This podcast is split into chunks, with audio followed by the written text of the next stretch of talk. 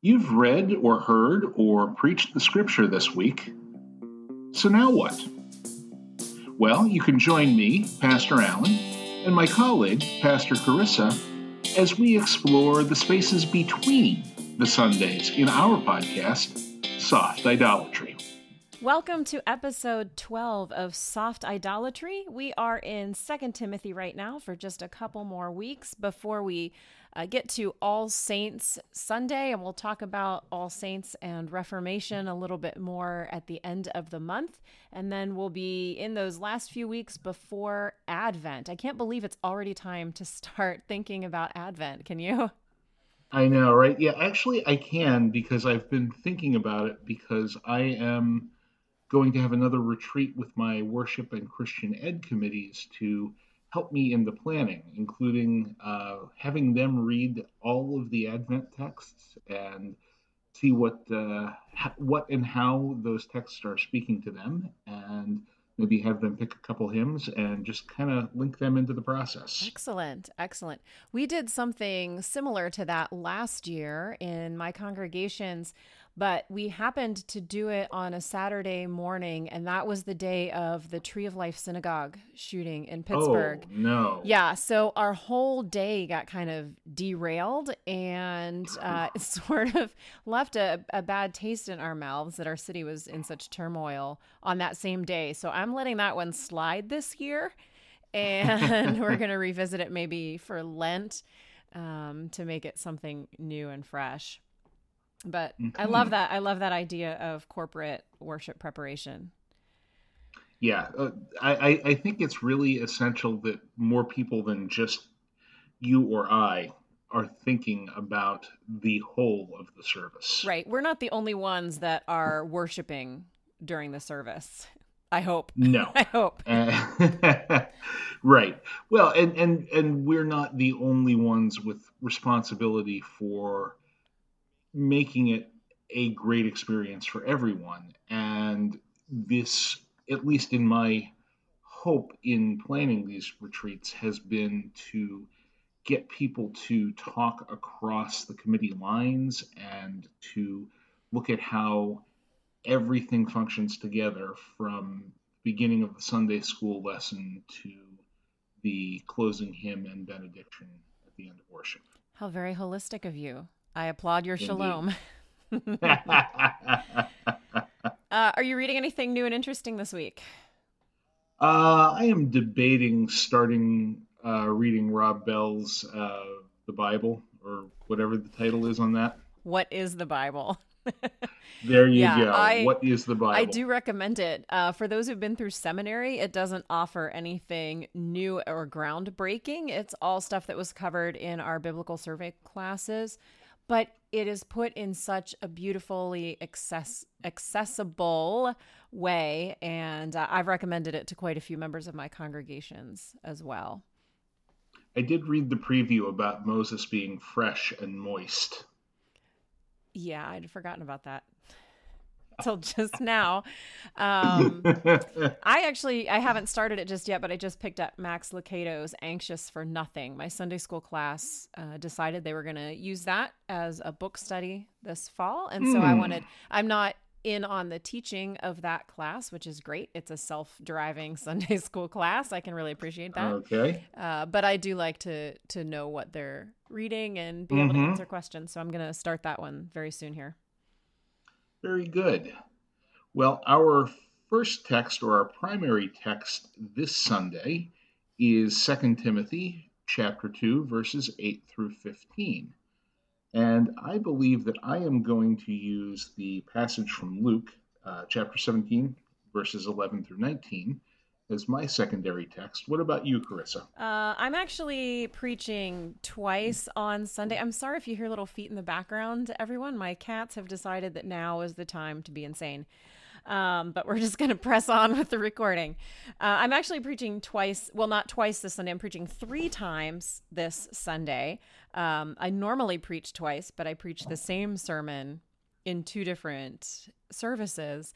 This Sunday, I'll be preaching one sermon in two services and a second sermon in a third service because another friend of ours is being installed this Sunday. So I'm using all of the passages Yay. from the lectionary this Sunday. In, in the morning, I'm going to be using the Second Timothy passage as well as Jeremiah 29 1 and 4 through 7. And I'm going to be titling the sermon Grow Where You Are Planted. And uh, in the afternoon, I will be using the Luke passage as well as um, an alternate Old Testament reading, which is 2 Kings 5 1 through 15. And um, I submitted a sermon title for that, and now I don't remember. Oh, it's The Healing Journey. I do remember what it's called. Ah, okay. Well, in either case, my sermon title is better than either of yours. Wow, you're you're sounding very confident. This better be a good one. Bring it on. Verb, that's the action. Crickets, don't you remember Schoolhouse I Rock? do remember Schoolhouse Rock. Uh huh. Um, yeah, good job, buddy. um, oh come on, that, that's an Oh, awesome listen, Generation I got X no love on the palindrome jokes last week, so you can you can you can survive this one. okay, All right. Um, let's start reading some scripture then. let's now do that we that. know what what scriptures we're looking at, um, I'll go ahead Mhm. and read these Jeremiah texts, and then you can uh, read Luke. Jump into the Luke. Yeah. Mhm. So uh, this is Jeremiah 29, verses 1, and then verses 4 through 7. These are the words of the letter that Jeremiah the prophet sent from Jerusalem to the surviving elders of the exiles, and to the priests, the prophets, and all the people whom Nebuchadnezzar had taken into exile from Jerusalem to Babylon. Thus says the Lord of hosts, the God of Israel, to all the exiles whom I have sent into exile from Jerusalem to Babylon Build houses and live in them, plant gardens and eat their produce. Take wives and have sons and daughters. Take wives for your sons and give your daughters in marriage, that they may bear sons and daughters, multiply there and do not decrease. But seek the welfare of the city where I have sent you into exile, and pray to the Lord on its behalf, for in its welfare you will find your welfare. Excellent, excellent. And our reading from the Gospel of Luke, chapter 17, verses 11 through 19, is as follows On the way to Jerusalem, Jesus was passing along between Samaria and Galilee. And as he entered a village, he was met by ten lepers, who stood at a distance and lifted up their voices, saying, Jesus, Master, have mercy on us. When he saw them, he said to them, Go and show yourselves to the priests. And as they went, they were cleansed. Then one of them, when he saw that he was healed, turned back, praising God with a loud voice. And he fell on his face at Jesus' feet, giving him thanks. Now he was a Samaritan.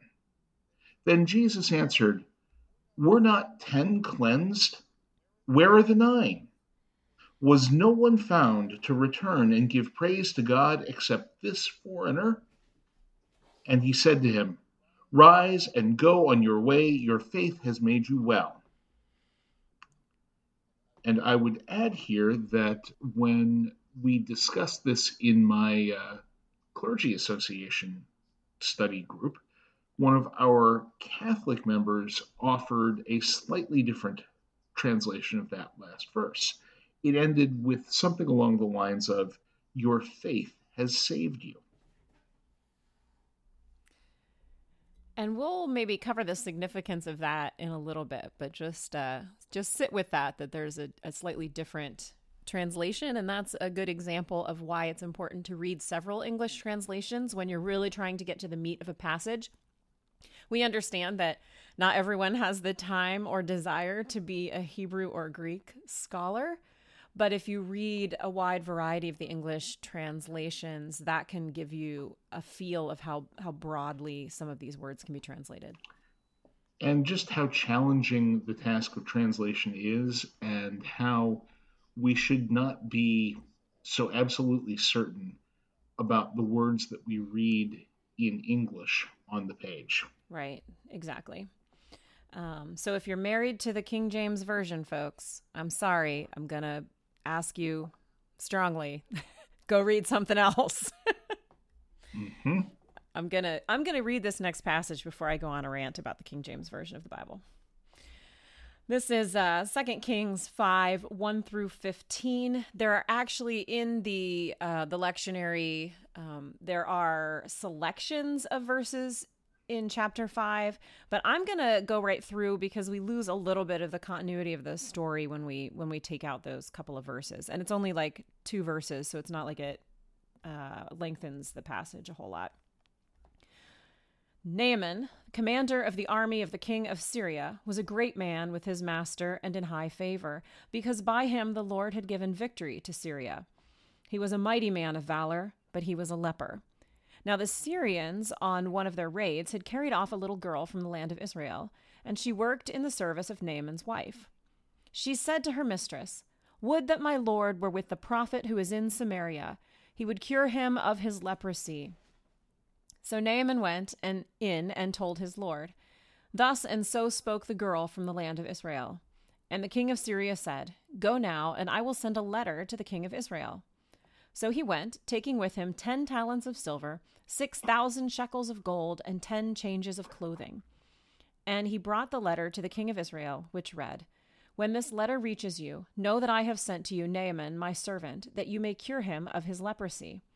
And when the king of Israel read the letter, he tore his clothes and said, Am I God to kill and to make alive, that this man sends word to me to cure a man of his leprosy? Only consider and see how he is seeking a quarrel with me. But when Elisha, the man of God, heard that the king of Israel had torn his clothes, he sent to the king, saying, Why have you torn your clothes? Let him come now to me, that he may know that there is a prophet in Israel. So Naaman came with his horses and chariots and stood at the door of Elisha's house. And Elisha sent a messenger to him, saying, Go and wash in the Jordan seven times, and your flesh shall be restored, and you shall be clean. But Naaman was angry and went away, saying, Behold, I thought that he would surely come out to me and stand and call upon the name of the Lord his God, and wave his hand over the place and cure the leper. Are not Abana and Pharpar, Pharpar, the rivers of Damascus, better than all the waters of Israel? Could I not wash in them and be clean? So he turned and went away in a rage. But his servants came near to him and said, My father, it is a great word the prophet has spoken to you. Will you not do it? Has he actually said to you, Wash and be clean? So he went down and dipped himself seven times in the Jordan, according to the word of the man of God, and his flesh was restored like the flesh of a little child, and he was clean. Then he returned to the man of God, he and all his company, and he came and stood before him. And he said, Behold, I now know that there is no God in all the earth but in Israel. So accept now a present from your servant. Our primary text this week is 2 Timothy chapter 2 verses 8 through 15. Remember Jesus Christ, risen from the dead, the offspring of David, as preached in my gospel, for which I am suffering, bound with chains as a criminal. But the word of God is not bound. Therefore, I endure everything for the sake of the elect, that they also may obtain the salvation that is in Christ Jesus with eternal glory. The saying is trustworthy, for if we have died with him, we will also live with him. If we endure, we will also reign with him. If we deny him, he also will deny us. If we are faithless, he remains faithful, for he cannot deny himself. Remind them of these things and charge them before God not to quarrel about words, which does no good but only ruins the hearers. Do your best to present yourself to God as one approved, a worker who has no need to be ashamed, rightly handling the word of truth. The word of God for the people of God. Thanks be to God. Amen. So last week we were talking about suffering, and this week we move a little bit from that into perseverance into this idea of being present where you are, regardless of how ideal the situation is, and uh, to remain faithful when the rubber meets the road. This uh, this passage from Jeremiah. I, I picked it to go with this text from Timothy, um, in large part because it's a passage that has had held a lot of meaning to me throughout the years, um, a number of years, uh, close to 20 years ago, now I found myself uh, having just gotten out of a terrible, uh, dangerous marriage. I was a single mom of a toddler, trying to find my my feet again. Um, to get myself, you know, back into into life in a meaningful way, and um, I felt like I was being left behind by everyone because I had uh, gotten married very young, dropped out of college. So all of my friends were graduating college and moving on. My sister graduated college and and moved away. So I felt like everybody was kind of moving past me, and here I was trapped. In this post rapture world. In this post rapture world, I was left behind. Um, and so I, I felt kind of kind of alone and kind of down on myself because it was sort of my own doing that I was stuck where I was stuck in a lot of ways, right? Um, not to like victim blame or take take that you know more responsibility on myself, but um, just feeling uh, exiled, oddly exiled in the place where I was from which which hmm. can actually happen, right? Exile is not always necessarily being stuck somewhere else. Foreign. Right. Correct. Right.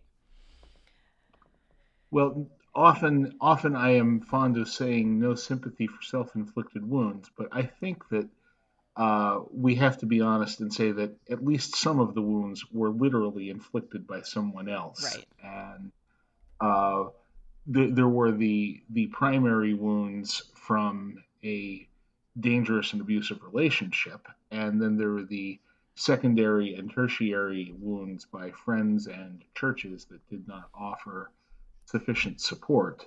And, uh, you know, blaming someone who went through what you went through is not fair. Um, not fair to yourself. And, you know, it, it's. Um, it happened. Uh, boy, uh, editor, you're, you're, edit out you're, this pattern. You're trying really hard not to uh, not to old white guy say something right stupid. now. right? No.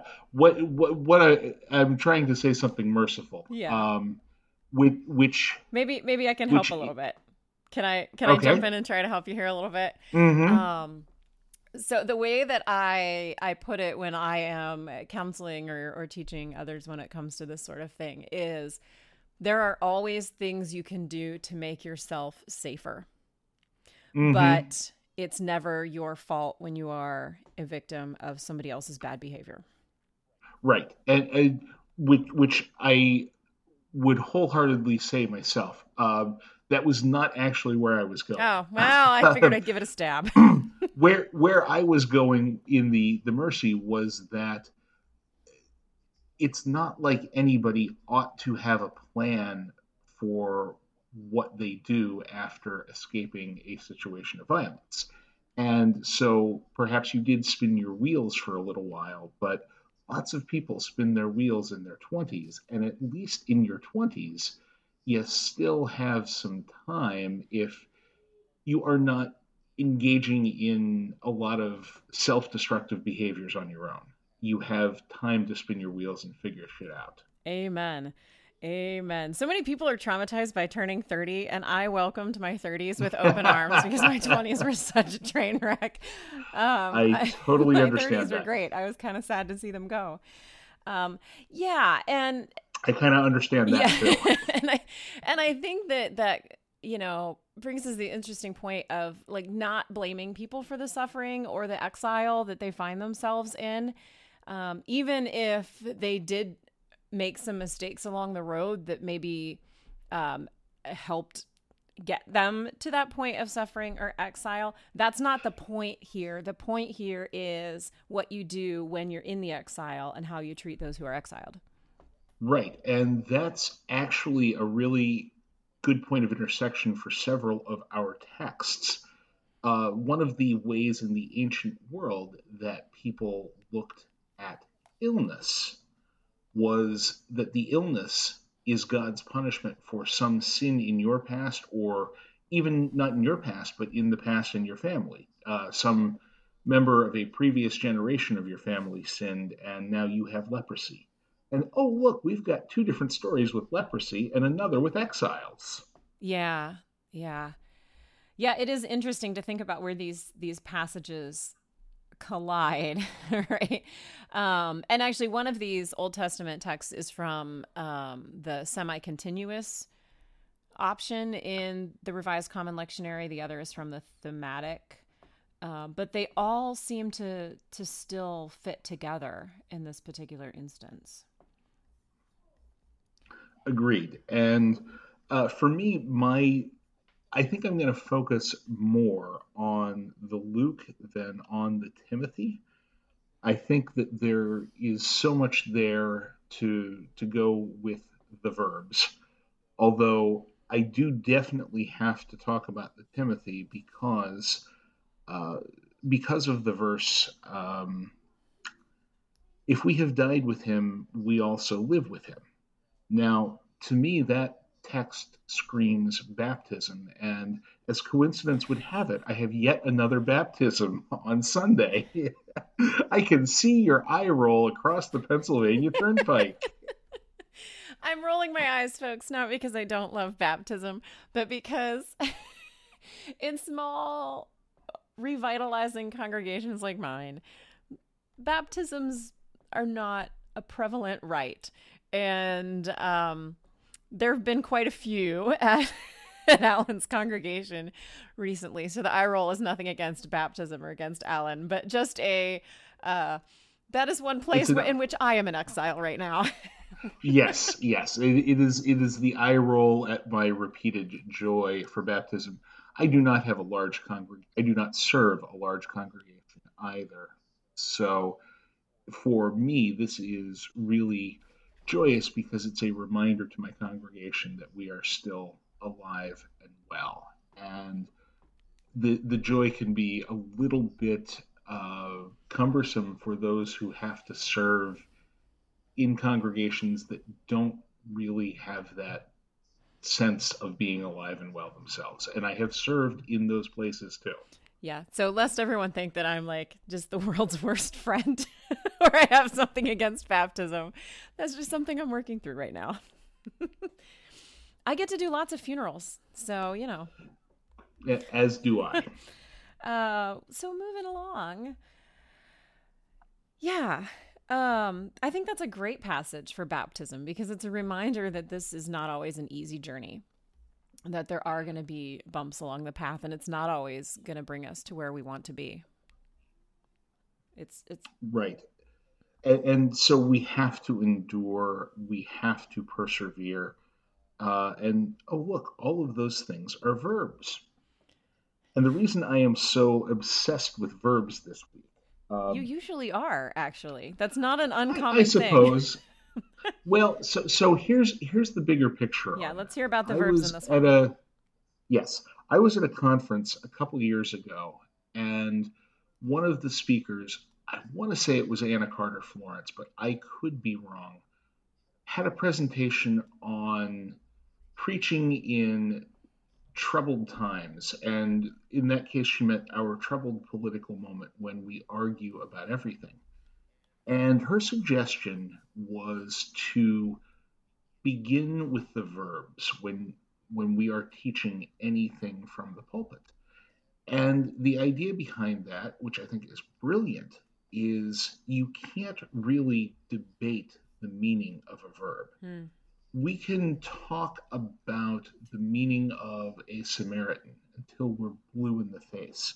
We can yell at each other about whether or not the Samaritan is or isn't a foreigner, what a foreigner means, which foreigners we have to welcome and which we don't, and all of that stuff.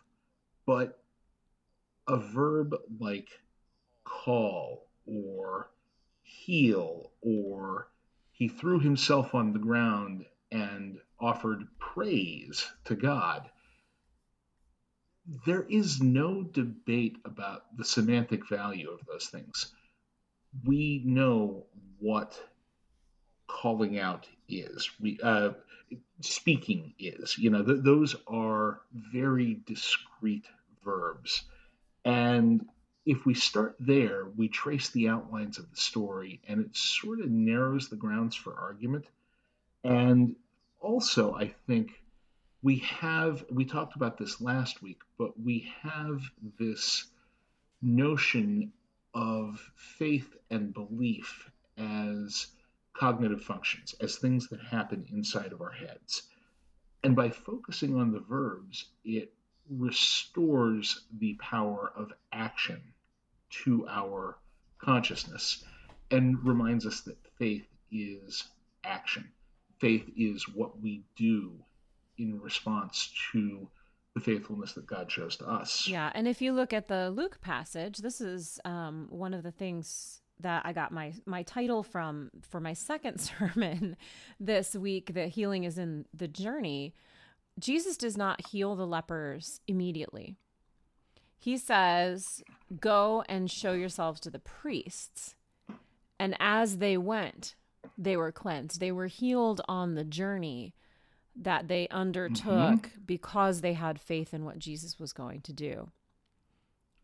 Yeah, and this this was also something that we focused in on in my lectionary study with my clergy association friends. Um, and so my Catholic friend offered the translation in her Bible, which was something to the effect of, Your faith has saved you.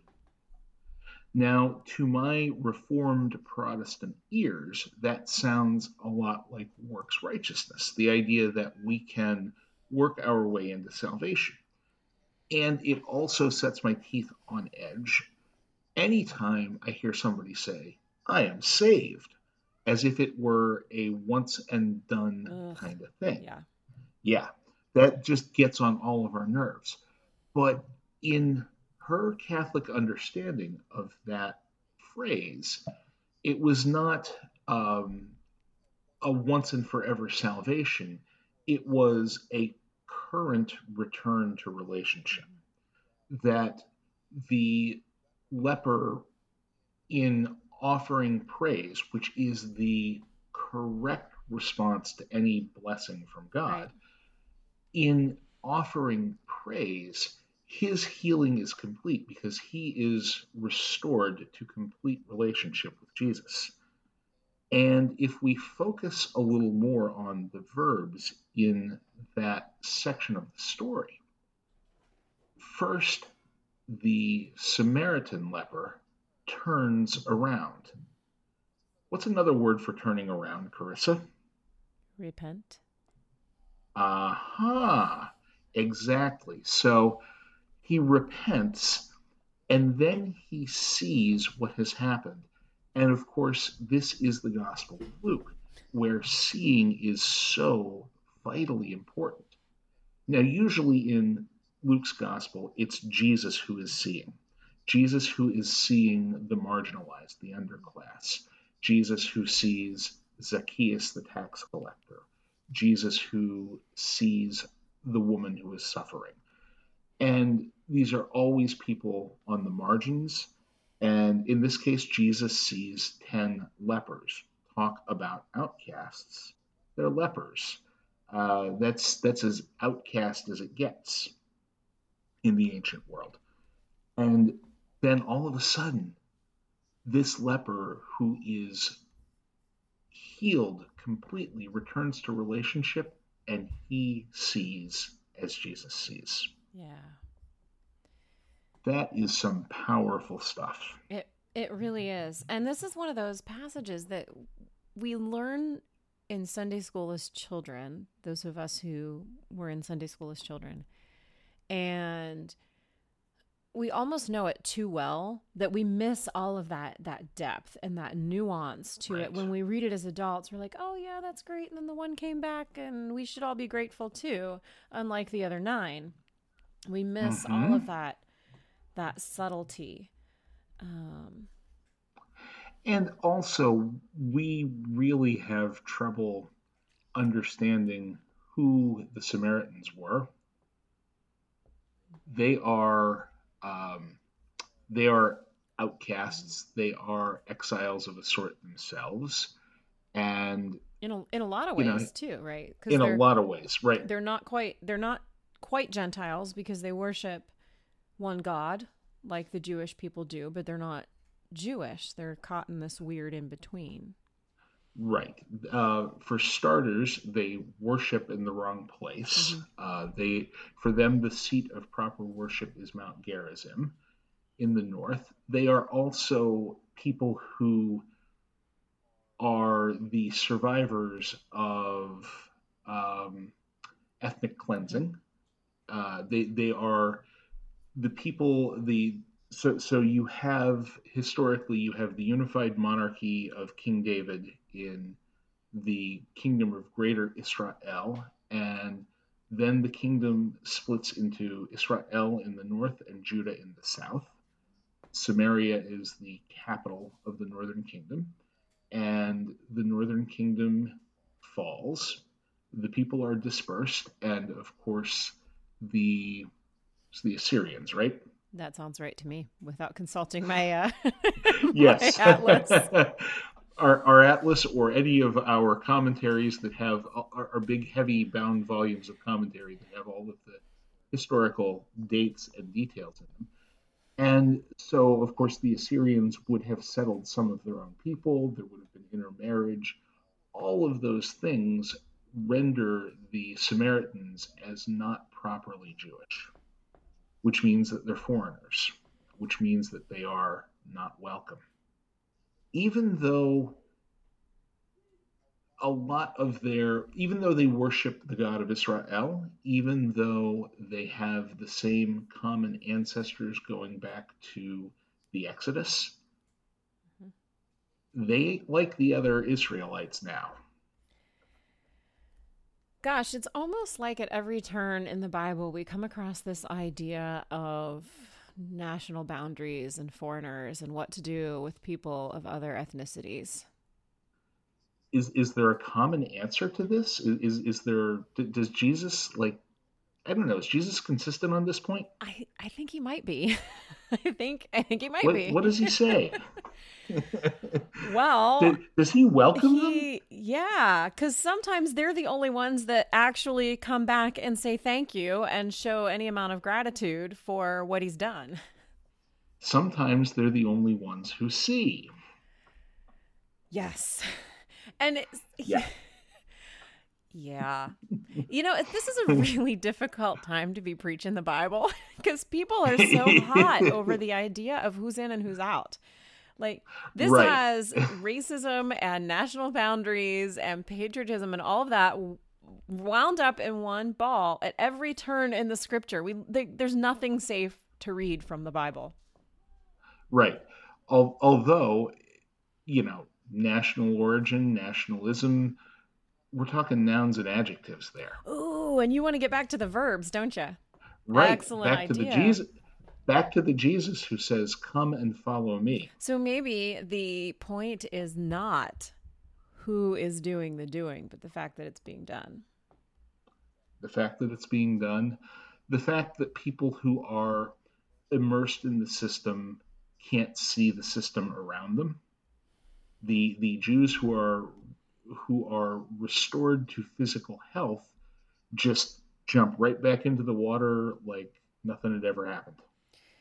Yeah, and and bringing us back to our, that second Timothy passage, we've we've really been focusing on that that Luke passage. Maybe we should have stuck with the Luke thread uh, this particular time. But if we look back at this Timothy passage, um, it is through the suffering and the per- perseverance through suffering that faith is exemplified, that faith is forged, and so, you know, we, we get to this idea of why are the Samaritans the ones that seem to be getting the point in some of these uh, narratives from Jesus' life and some of the parables, even that Jesus tells.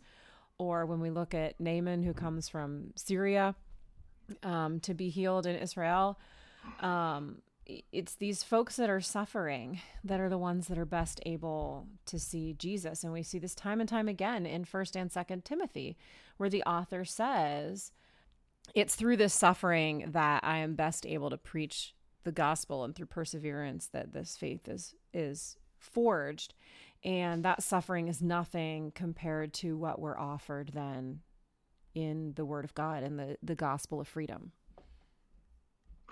Yeah, and, and the, the freedom really is in the following.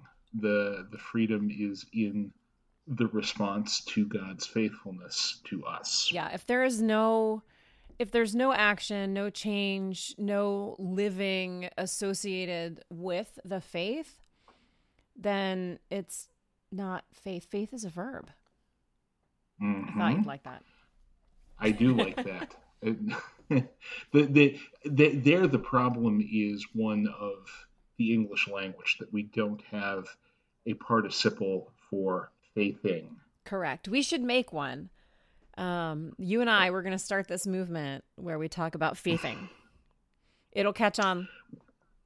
It it will, although perhaps the the legal department from Luther Seminary would come after oh, us because they? I heard that on Sermon Brainwave a couple years ago. I have an original idea for once, man. Jeez. All right. Well, then we won't start that movement, but we will help uh, propagate that idea. Yes. On behalf of uh, the folks at Sermon Brainwave, there's another shout out to them.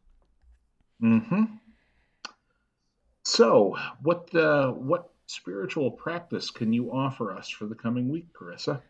Well, uh, we talked a bit about exile and suffering. And some of us aren't maybe overtly suffering, right? We don't have leprosy. We're not being hunted down by Roman soldiers who are out to get the Christians.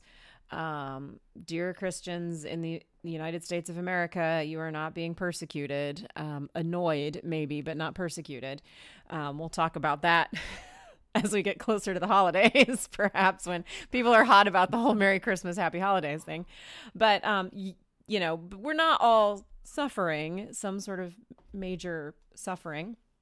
Um, but there are places where, mo- for most of us, where we feel like we're in exile in some way. We're in a place or a situation we don't want to be in, but we can't really avoid.